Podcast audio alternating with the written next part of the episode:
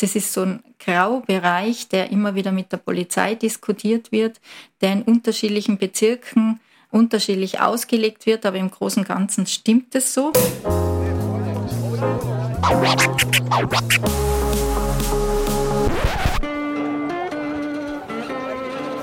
Liebe Hörerinnen und Hörer, herzlich willkommen im Zack Zack Nachtclub. Jeden Donnerstag ab 22 Uhr machen wir die Nacht zum Tag. Ungezwungen, persönlich und mit Open End. Schön, dass ihr heute dabei seid.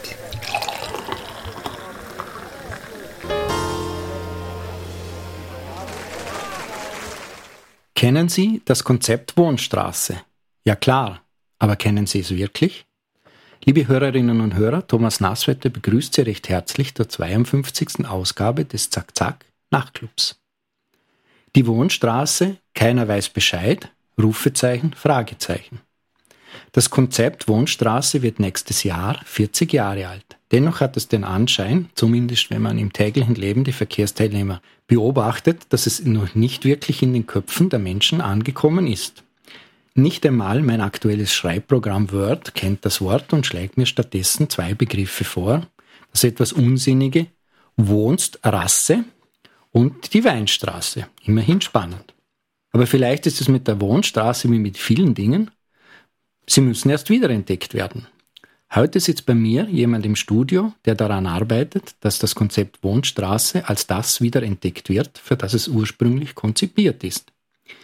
Ich begrüße also recht herzlich die Frau Dr. Brigitte Vettore bei mir im Zack-Zack-Studio. Sehr geehrte Frau Vettori, stellen Sie sich bitte vor. Ja, äh, mein Name ist Brigitte Vettori. Ich bin äh, Kultur- und Sozialanthropologin und ähm, arbeite bei Space and Place für Stadtarbeit und Stadtforschung. Ich bin die Gründerin von Space and Place und ja, ich forsche auch gern. Wie wird man Stadtforscherin? Naja, also das ist jetzt, bei mir ist das eine längere Geschichte. Ich bin äh, eigentlich durch ganz unterschiedliche Berufe gegangen. Äh, ich komme aus der Entwicklungszusammenarbeit und Katastrophenhilfe und habe damals äh, in meiner Arbeit viel in Afrika, auch in Syrien, äh, einiges erlebt, das ich dann später im Studium, nämlich ich habe erst mit 30 begonnen zu studieren, ähm, aufgearbeitet habe und habe so die Praxis ähm, untersucht dann in der Forschung. Die Vorteile, wenn man Theorie und Praxis misst, ist, äh, man erlebt was in der Praxis und kann das ähm, wissenschaftlich aufarbeiten und dann wieder zurückspielen in die Praxis. Diese Dynamik gefällt mir und Stadtforschung bei uns bedeutet vieles. Das bedeutet einerseits wirklich das wissenschaftliche Forschen. Also ich bin Kultur- und Sozialanthropologin und mache gern teilnehmende Beobachtung, beobachte uns selbst, wie wir arbeiten, aber auch andere, wie sie sich zum Beispiel auf der Wohnstraße bewegen. Ähm, wir forschen aber auch im Sinne von, dass wir in unseren Projekten kleine Forschungen einbauen. Das heißt, wir gehen durch die Straßen und fragen in Geschäftslokalen zum Beispiel, welche Sprachen sprechen Sie im Lokal, in Ihrem Geschäftslokal und Ihre Mitarbeiter schreiben das auf Plakate und kriegen so einen Riesensprachschatz von einem bestimmten Grätzl, zuletzt etwa im 15. Bezirk da ähm, rund um den Burianplatz und dann machen wir so äh, Sprachkurse, Minisprachkurse, Sprachinseln nennen wir das, wo der Muttersprachler die Sprachen weitergeben an andere. Also man, man schaut, man schaut, man forscht, man untersucht. Also das hat verschiedene Stadien, sage ich mal. Man kann es jetzt wirklich wissenschaftlich machen oder man schaut einfach. Sie haben sozusagen das, was Soziologen gerne tun, das Beobachtende dann ein bisschen verlassen und das sozusagen in die Praxis, in die gelebte Praxis umgesetzt. Kann man das so sagen? Ich mache angewandte Forschung. Das heißt, ich bin Teil dessen, was ich beforsche. Das ist, ähm, also ist nicht immer so, aber es ist auch so. Das kann man kritisch sehen, weil man involviert ist oder man sieht es positiv, weil man einen großen Einblick hat in das Thema, mit dem man sich beschäftigt. Und bei den Wohnstraßen war es jetzt zum Beispiel so, dass wir zuerst Tests ähm, mit uns selbst gemacht haben. Wie gehen wir auf einer Wohnstraße, wenn die Autos entgegenkommen? Was ist das für ein Gefühl? Ähm, traue ich mich überhaupt auf dieser Straße, mitten auf der Straße zu gehen, äh, wo Autos Schrittgeschwindigkeit fahren müssten, es aber meistens nicht tun? Wie reagiere ich? Wie reagieren die Autofahrer? Und ähm, da habe ich dann gelernt, dass ich selbst erst musste meine internalisierten Muster ablegen, um zu erkennen, dass man verschiedene Straßentypen auch verschieden nutzen kann. Ich habe damals das war 2018 auch ähm, nicht beachtet, vergessen, nicht gewusst, dass man gegen die Einbahn fahren kann mit dem Fahrrad. Also das war dann eine große Erkenntnis. Ich bin äh, Radfahrerin und fahre gerne und habe dann sehr viel mehr Möglichkeiten gehabt plötzlich, weil ich erstens Wohnstraßen erkannt habe und zweitens gewusst habe, ich kann auch durchfahren. Wir sind jetzt schon mitten im Thema. Ich würde aber gerne noch mal ein bisschen auf Ihren Verein zurückzukommen, Space and Place. Was ist der Zweck für den Verein und was hat Sie bewogen, diesen Verein zu gründen?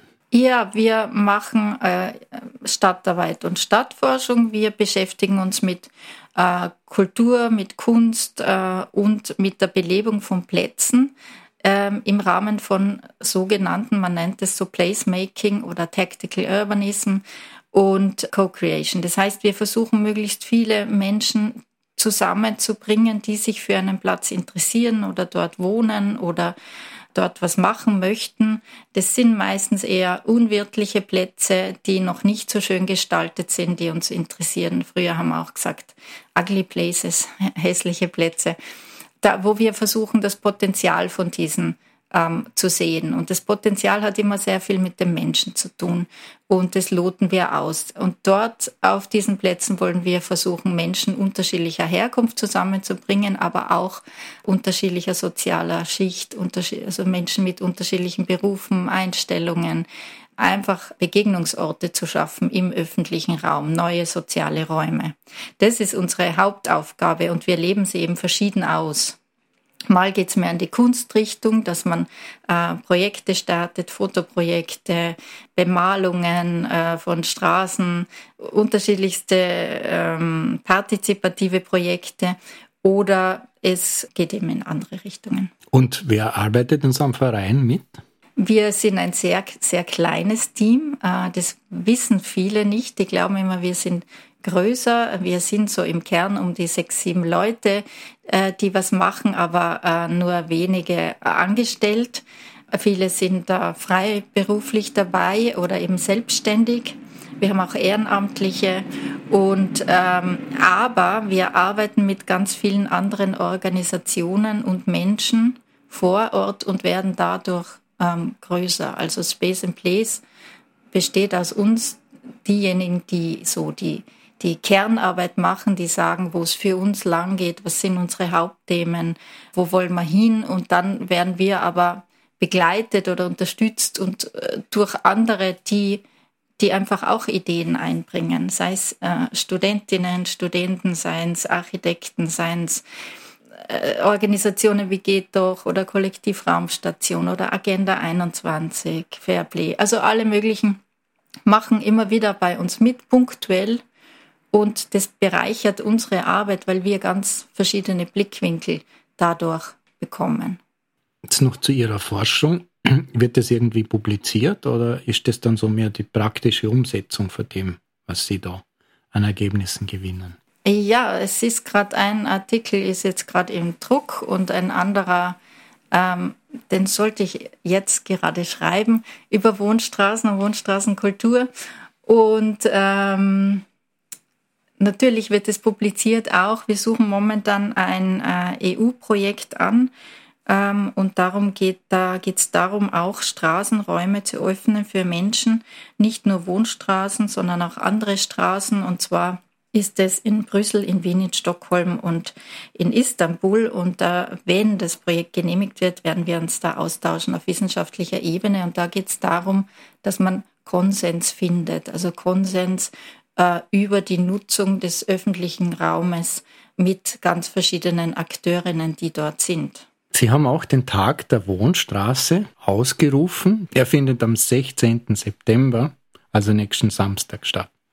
Was muss man sich darunter vorstellen? Den Tag der Wohnstraße haben wir 2018 ausgerufen.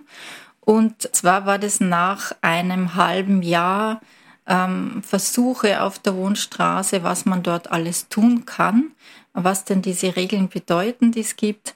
Dann haben wir am Tag der Wohnstraße besonders viele Aktivitäten versucht. Das war damals auf der Pelzstraße im 15. Bezirk. Die war noch nicht umgebaut. Das ist ja jetzt fast eine Musterstraße. Die Bäume sind gepflanzt mit so einem Schwammstadtsystem. Es gibt Bänke, es gibt Wasser dort. Also es ist sehr schön umgebaut. Damals war das noch nicht so.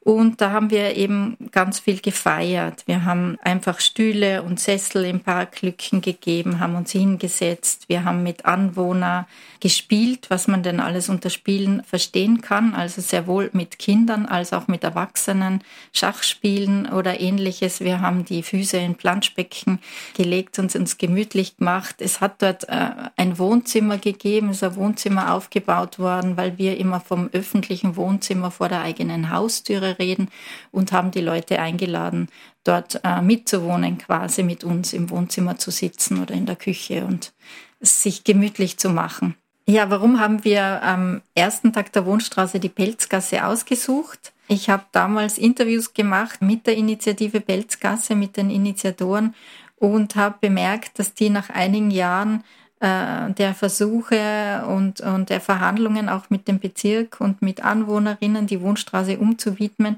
ähm, äh, die Energie etwas verloren hatten. Ähm, und es war dann irgendwie gut, dort mal eine Aktion zu machen, eben den ersten Tag der Wohnstraße, um, um praktisch zu zeigen, was kann man dort alles machen. Und ich glaube, sie haben dann wieder neue Energie gefasst, um die weiteren Schritte mit dem Bezirk dann auch auszuhandeln. Also man hätte auch jede andere Wohnstraße nehmen können am ersten Tag der Wohnstraße, aber Space and Place hat sich eben dafür entschieden, dort, dort zu beginnen, wo es schon Initiativen gibt. Und wir haben dann gesehen, es geht sehr viel. Wir haben das auch mit der Polizei damals vor dem ersten Tag der Wohnstraße besprochen und sind übereingekommen, dass wenn wir Sessel und Tische in Parklücken stellen, ist es okay. Auf die Straße ist es nicht okay, auf den Gehsteig auch nicht, aber in Parklücken, die frei sind. Und das haben wir dann auch genutzt und das war sehr schön. Und dann haben andere gesehen, das kann man machen. Meine Kollegin hat mir damals noch ein bisschen gewarnt davor zu sagen, der erste Tag der Wohnstraße, weil sie gesagt hat, da muss ja dann auch ein zweiter folgen und so. Und ich habe gesagt, ja, das riskieren wir jetzt. Und jetzt sind wir sehr glücklich, weil jetzt sind wir beim fünften angelangt.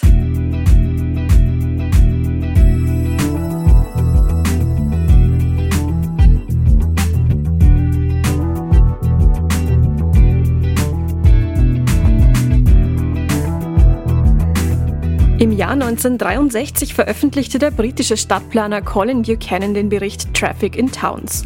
Darin skizzierte er für das Ministry of Transportation Lösungen für Verkehrsprobleme in Städten und für den steigenden Pkw-Besitz in Großbritannien.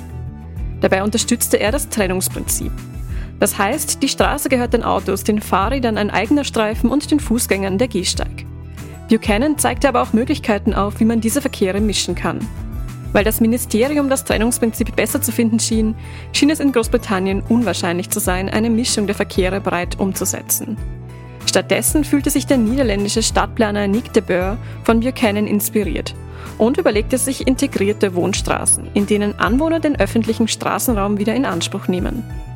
Grundlage dafür war, dass man in den Niederlanden erkannt hatte, dass Straßen in Wohngebieten oft unsicher sind, keine Aufenthaltsqualität haben und angesichts der großen Fläche, die sie brauchen, relativ einseitig genutzt werden. Die Gehwege und Fahrbahnen gestaltete de Boer also als eine Ebene und Verkehrsregeln ersetzte er durch eine räumliche Gestaltung mittels Pflanzen, Bänken und Pollern. Diese Straßen würden den Fahrer dazu anhalten, die Geschwindigkeit zu reduzieren und verstärkt auf Fußgänger und Fahrradfahrer Rücksicht zu nehmen. In den 1960er Jahren wurde im südholländischen Delft ein Pilotversuch durchgeführt, weswegen auch vom Delfter Modell gesprochen wird. Das funktionierte und so legte die niederländische Regierung 1976 Gestaltungsrichtlinien fest. In den nächsten sieben Jahren entstanden 2700 Wohnstraßen im ganzen Land.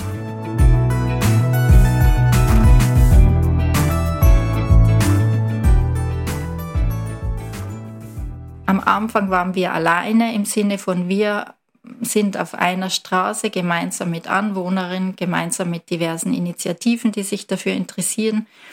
Inzwischen, äh, also schon letztes Jahr, hat es acht oder neun verschiedene Wohnstraßen gegeben in Wien, die zugleich genutzt werden am Tag der Wohnstraße. Heuer ähm, sind wir schon über 15, also, in, also Initiativen sowieso viele mehr, da verlieren wir schon fast den Überblick, aber 15 Wohnstraßen werden in Wien und in Graz bespielt oder genutzt. Das von ganz unterschiedlichen Initiativen. Wir haben dazu Online-Treffen gemacht im, im, zu, also im Vorfeld und haben die Leute eingeladen, die sich interessieren, was zu tun, ähm, einfach mal zu verstehen, was kann man auf einer Wohnstraße alles machen, was wollen sie machen, was geht, was geht nicht ähm, und, und wie informieren wir uns gegenseitig, wie können wir sie alle unterstützen, ohne dann am Tag bei ihnen zu sein, weil wir selbst sind im 15. Bezirk beim Burianplatz und haben dort unsere Aktivitäten.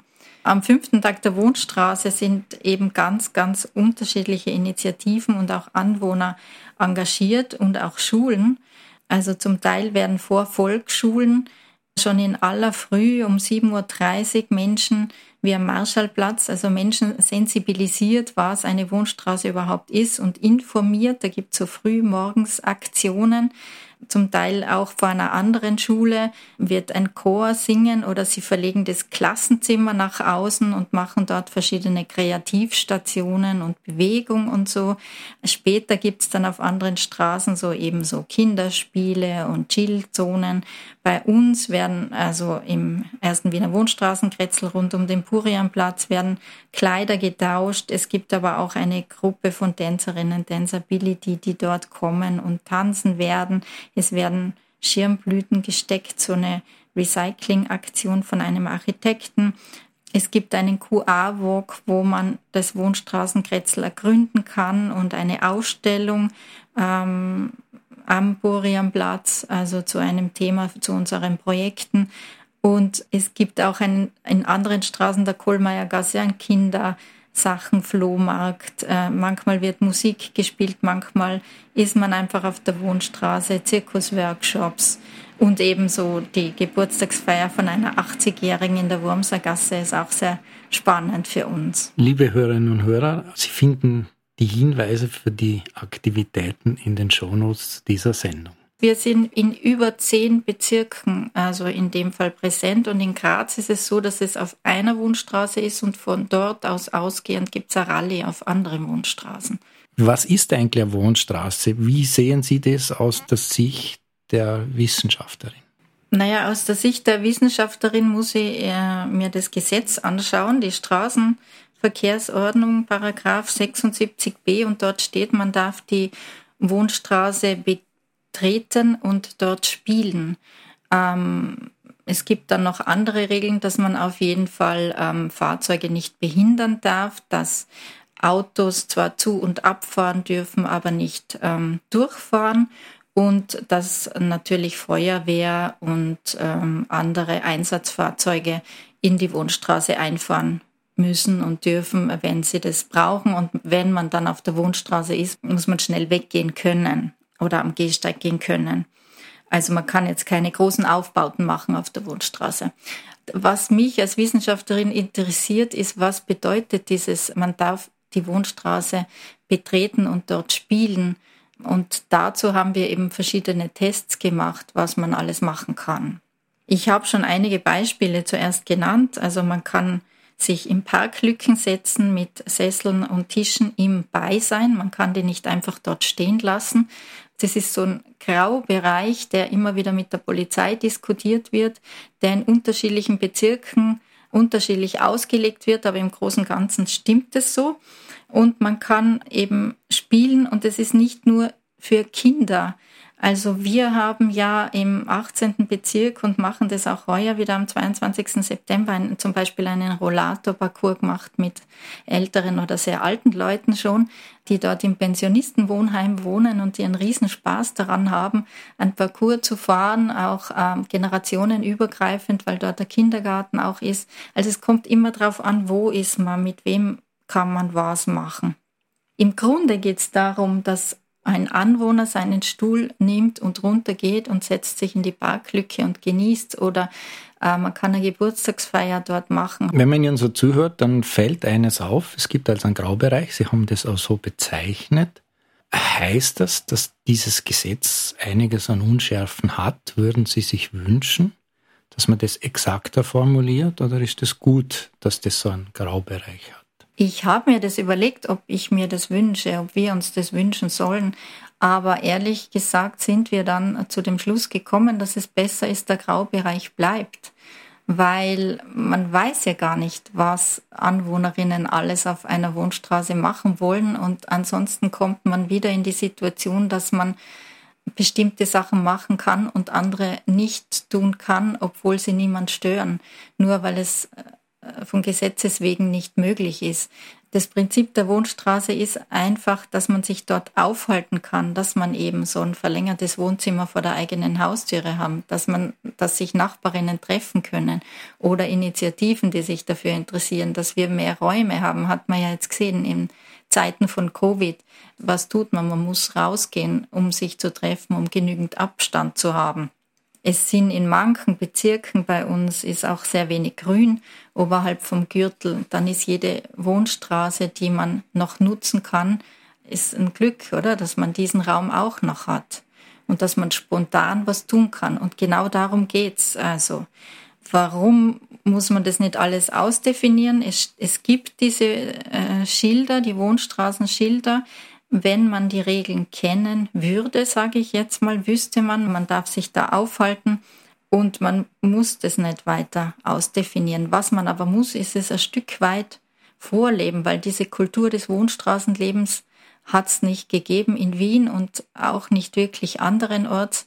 Und die Leute kennen das nicht. Also ganz viele merken oft gar nicht, wo ist eine Wohnstraße oder nicht, weil sie sich augenscheinlich äh, wenig unterscheidet von einer anderen Straße, außer dass dieses Schild ist, das wenige Leute beachten. Wenn man das jetzt anschaut, dieses blaue Schild mit einem Elternteil und einem Bogen, glaube ich, ähm, die Fußball spielen, dann ist nur ein Haus und eine Straße eingezeichnet, dann weiß man eigentlich nicht, was man mit dem Schild tun soll, weil Fußball spielen kann man wirklich nicht auf der Straße. Also da würde man ja die Autos kaputt schießen, die dort sind und das ist auch nicht Zweck der Übung. Was man aber tun kann, sind andere, andere Spiele und andere Zusammenkünfte organisieren. Dieses Konzept, das vermutlicherweise als Verkehrsberuhigungsmaßnahme entwickelt wurde, impliziert eigentlich deutlich mehr Möglichkeiten als wahrscheinlich ursprünglich vom Gesetzgeber gedacht.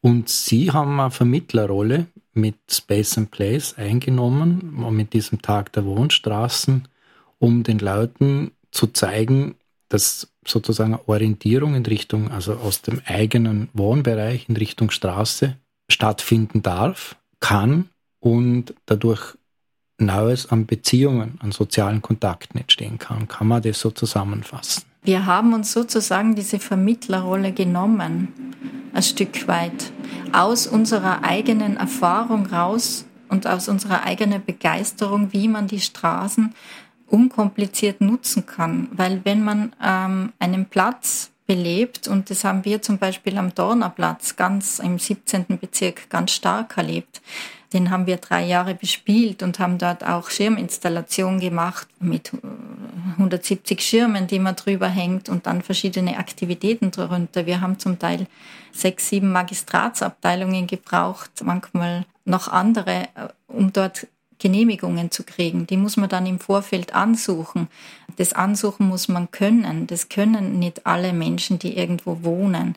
Also gerade Menschen mit Migrationshintergrund können vielleicht zu wenig Deutsch. Andere kennen sich mit, äh, würden die Zeit nie verwenden, da irgendwelche Formulare auszufüllen. Also auf Wohnstraßen geht es darum, dass man ganz unkompliziert runtergehen kann einfach. Wenn heute schönes Wetter ist, gehe runter und spiele mit meinem Kind dort eine Stunde lang Federball oder ich treffe mich mit meiner alten Nachbarin und trinke dort einen Kaffee oder ich setze mich, wenn die Sonne scheint und das Büro kalt ist, setze ich mich mit meinem Stuhl mal zehn Minuten in die Sonne. Es geht um sowas. Und das geht nicht, dass man das anmeldet. Ich weiß nicht, wann der Tag ist, wann ich das mir wünsche. Und diese Räume aber so zu nutzen, ist wunderbar, besonders dort, wo es wenig Parks und wenig andere Grünräume gibt, aber auch dort, wo sie es gibt. Also wir haben erfahren, dass Menschen gerne auch auf der Straße sind, obwohl zum Beispiel am Burianplatz, da gibt's äh, gibt's den Burianplatz und daneben gibt's eine Straße, die wir bemalt haben, die Langmaisgasse, Markgraf-Rüdiger Straße. Und äh, es hat Leute gegeben, die gesagt haben, na, na, wir machen heute unsere Geburtstagsparty für die Kinder auf die Straße, weil das ist lustiger, das ist anders, das ist was Neues. Also, aber es ist eben Tatsache, viele wissen nicht, wo die Wohnstraßen sind. Es gibt 225 Wohnstraßen, haben wir jetzt ähm, wieder mal neu ausgerechnet. Es ändert sich immer wieder. 176 waren es im, im 2018. In unserer Zählung, weil die Zählungen sind verschieden, äh, wir zählen einfach die Straßen ähm, und nicht jede Straße, Wohnstraße extra. Manchmal hat eine Wohnstraße mehrere Bereiche, also eine Straße. Ja, das sind so an die sieben, ich weiß nicht mehr, wie viele Fußballfelder wir ausgerechnet haben. Also ich habe aufgeschrieben, da von Ihrer Webseite runtergenommen, 194 waren es damals Wohnstraßen. Die sind zusammen 40 Kilometer lang und 57 Fußballfelder. Ja. Damals haben wir ausgerechnet 57 Fußballfelder, um sich das mal so, so, so klar zu machen. Eben, jetzt sind es mehr, weil es sind jetzt 225 Straßen. Und äh, man muss sich vorstellen, diesen Raum, den es gibt, den niemand nutzt, weil man zum einen nicht weiß, äh, dass es Wohnstraßen gibt, weil sie einem nicht auffallen, ähm, weil man eigentlich keine Informationen hat, was man dort tun kann, ähm, weil sie auch oft nicht gemütlich sind, wenn die Autos durchfahren und niemand die Regeln kontrolliert und man da nicht nur mit Schrittgeschwindigkeit, sondern auch mit 20, 30 und wie wir gemessen haben, auch mal 50 km/h durchfahren kann, dann ist man dort nicht sicher.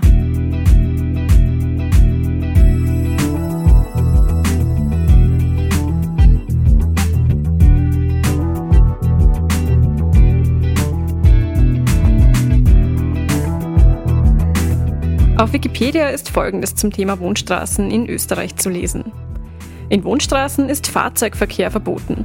Ausgenommen sind Fahrräder, der Straßendienst, die Müllabfuhr, die Polizei und die Feuerwehr.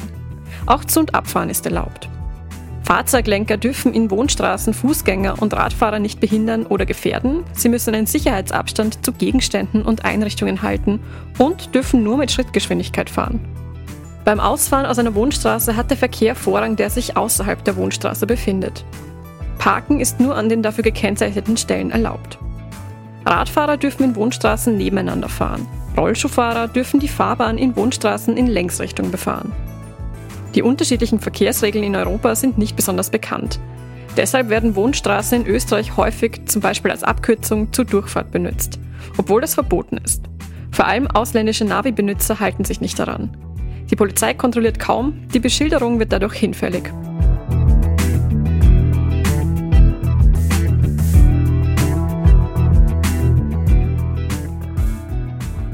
Es gibt oft zu wenig Grün, zu wenig Wasser und so. Also das, das sind alles Dinge, die man noch besser machen könnte auf Wohnstraßen. Das Schöne daran ist, dass man es nicht besser machen muss. Also wenn die Leute die Wohnstraße einnehmen wollen, können sie sie heute einnehmen. Können Sie runtergehen, äh, sich einen Sessel nehmen und dort sitzen.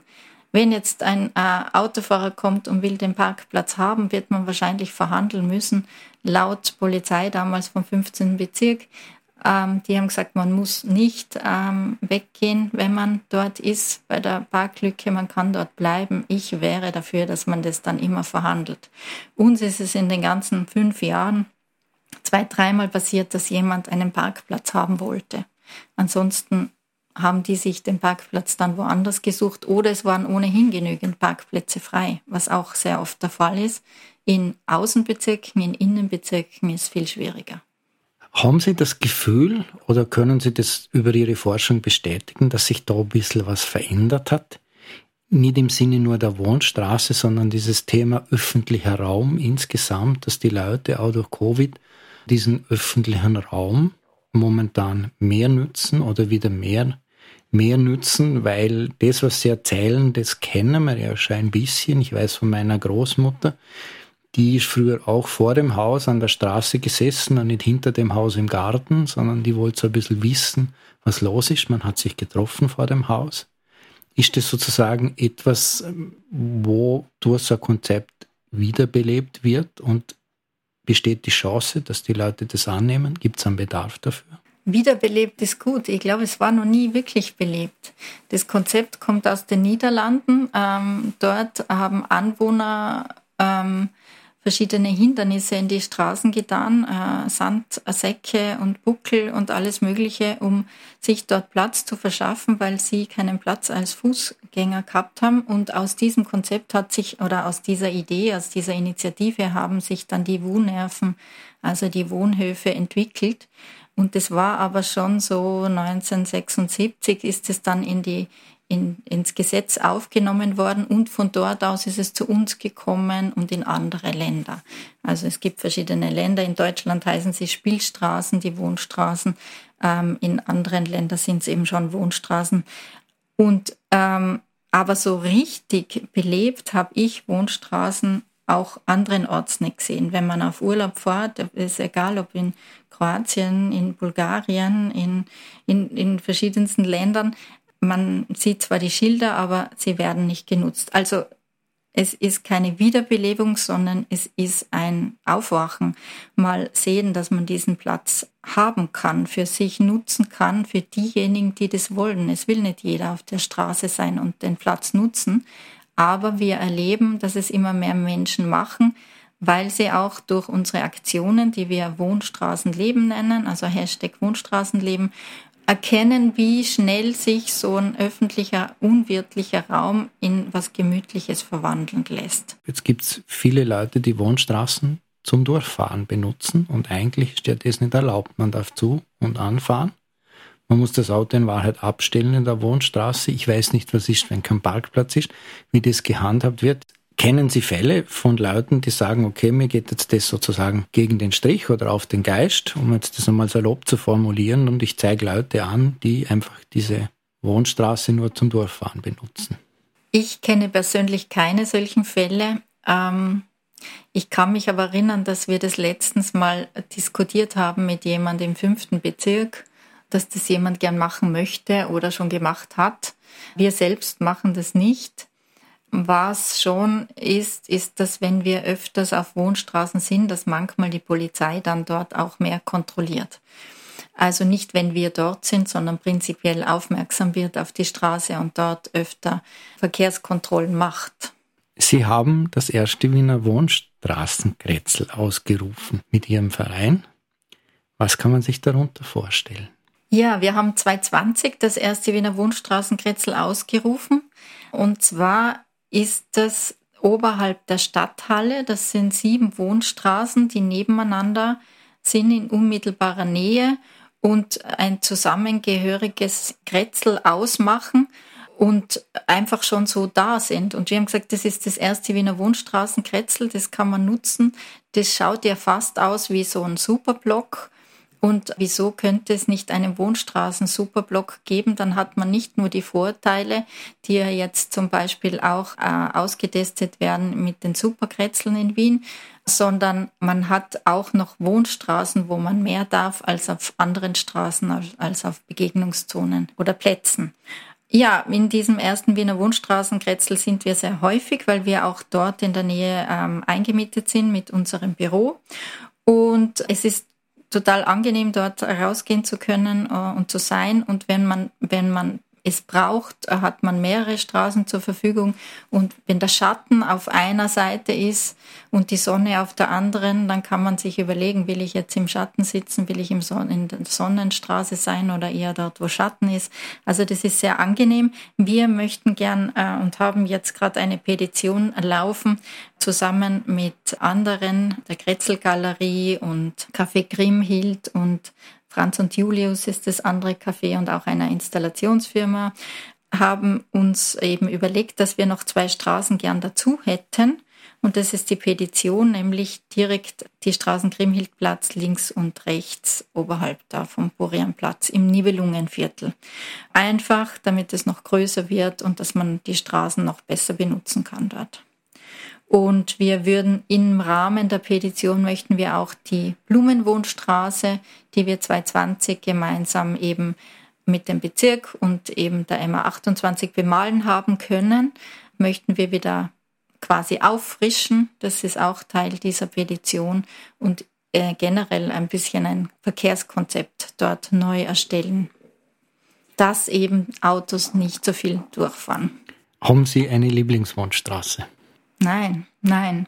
Ich habe keine Lieblingswohnstraße. Ich mag das erste Wiener Wohnstraßenkretzel sehr, aber ich mag ganz verschiedene Straßen. Ähm, ich wohne selbst im 17. Bezirk und habe dort auch den Tippoldplatz sehr gern. Das ist eine Wohnstraße. Das kommt darauf an, wo man ist. Es, man entdeckt immer Vorteile und Nachteile von verschiedenen Straßen. Tatsächlich sind die Straßen, die sehr schön schon gestaltet sind, jetzt meine ich nicht die Belzgasse, aber wenn sie, wie es gut wäre, schon verschränkt, verschwenkt sind und sehr viel Platz eingeräumt ist in der Straße für Fußgänger, dann sind sie für mich manchmal weniger interessant. Dann sind sie ja schon quasi, kann eh schon jeder nehmen. Man kann auch auf der Straße, wenn eine Spur ist, kann man zum Beispiel nicht so viel machen, wie wenn viele Parkplätze sind. Ich mag auch die, die, die, die Querparker. Viele Leute und viele Organisationen sind gegen Querparker, aber auf Querparkern hat man mehr Platz, um Wohnstraßen zu nutzen.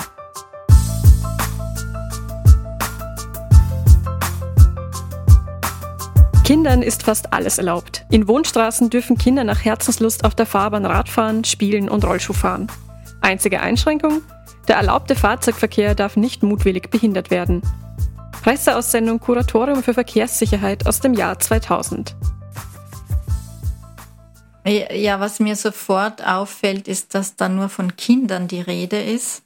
Also meiner Meinung nach ist die Wohnstraße nicht nur für Kinder, sondern für alle, die sie benutzen wollen. Und dann muss man mit den Menschen, die dann dort die Wohnstraße benutzen wollen, eben aushandeln, was man dort machen kann oder nicht. Also Kinder sowieso mit Eltern wahrscheinlich oder mit ihren Freunden, aber es könnten auch Jugendliche, es können auch Alte, es können auch Menschen, die dort wohnen und arbeiten, die Wohnstraße nutzen.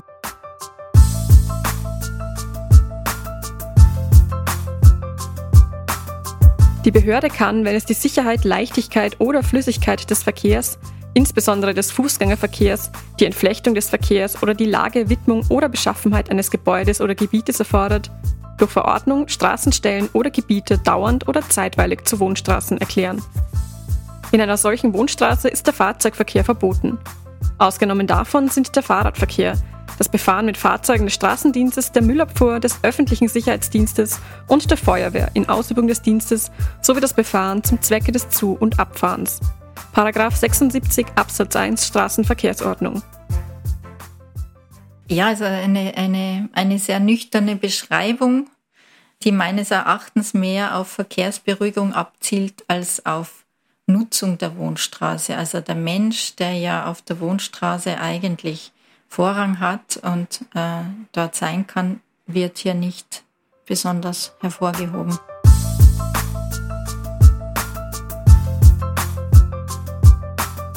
Ob Mondstraße, Begegnungszone, Tempo-30-Zone, Fußgängerzone oder einzelne bauliche Maßnahmen wie Querungshilfen und Verkehrsinseln. Mittlerweile gibt es für jedes Ausgangsproblem eine verkehrsplanerische Lösung, die das Miteinander von Menschen und Fahrzeug sicher macht. Website meinegesundheit.at. Artikel von 2013. 30 Jahre Wohnstraße. Ja, es gibt eine verkehrsplanerische Lösung, aber es gibt es gibt keine Kultur des Wohnstraßenlebens per se vor Ort. Also man müsste Lösungen finden wieder und, und das ist einfach das Thema, wie man dort die Information streut, dass Menschen die Wohnstraße nutzen können und mit ihnen verhandelt, wie man sie nutzt. Verkehrsplanerische Lösungen allein helfen nicht. Also es muss ins Bewusstsein der Menschen, die sie benutzen und auch der Autofahrer, die sie benutzen.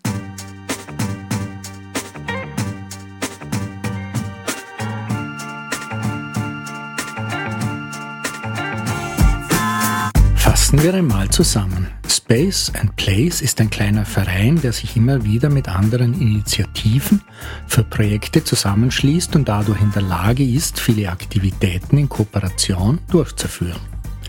Aus der Pelzgasse im 15. Wiener Gemeindebezirk, in der der erste Tag der Wohnstraße 2018 stattgefunden hat, wurde mittlerweile eine Anführungszeichen Wohnmusterstraße. Da gibt es Wasserspiele, Sitzgelegenheiten, Bäume und Blumen und eine sogenannte Schwammstadt für das Zurückhalten des Wassers im Boden, um gegen Trockenperioden gewappnet zu sein. Damit ist diese Wohnstraße auch ein Vorreiterprojekt für ein Wien der kommenden Klimaerhitzung. Der Verein Space and Place hat sich die Vermittlerrolle genommen, aus der Begeisterung heraus, wie man die Wohnstraßen benutzen kann. Brigitte Vettori findet den Graubereich, der sich aus dem Gesetz ergibt, durchaus als gut, denn er fördert die Kreativität, was die Anwohner noch alles aus der Wohnstraße machen können. Außerdem mag sie Querparkplätze, weil sich so mehr Platz für die Nutzung der Wohnstraße ergibt.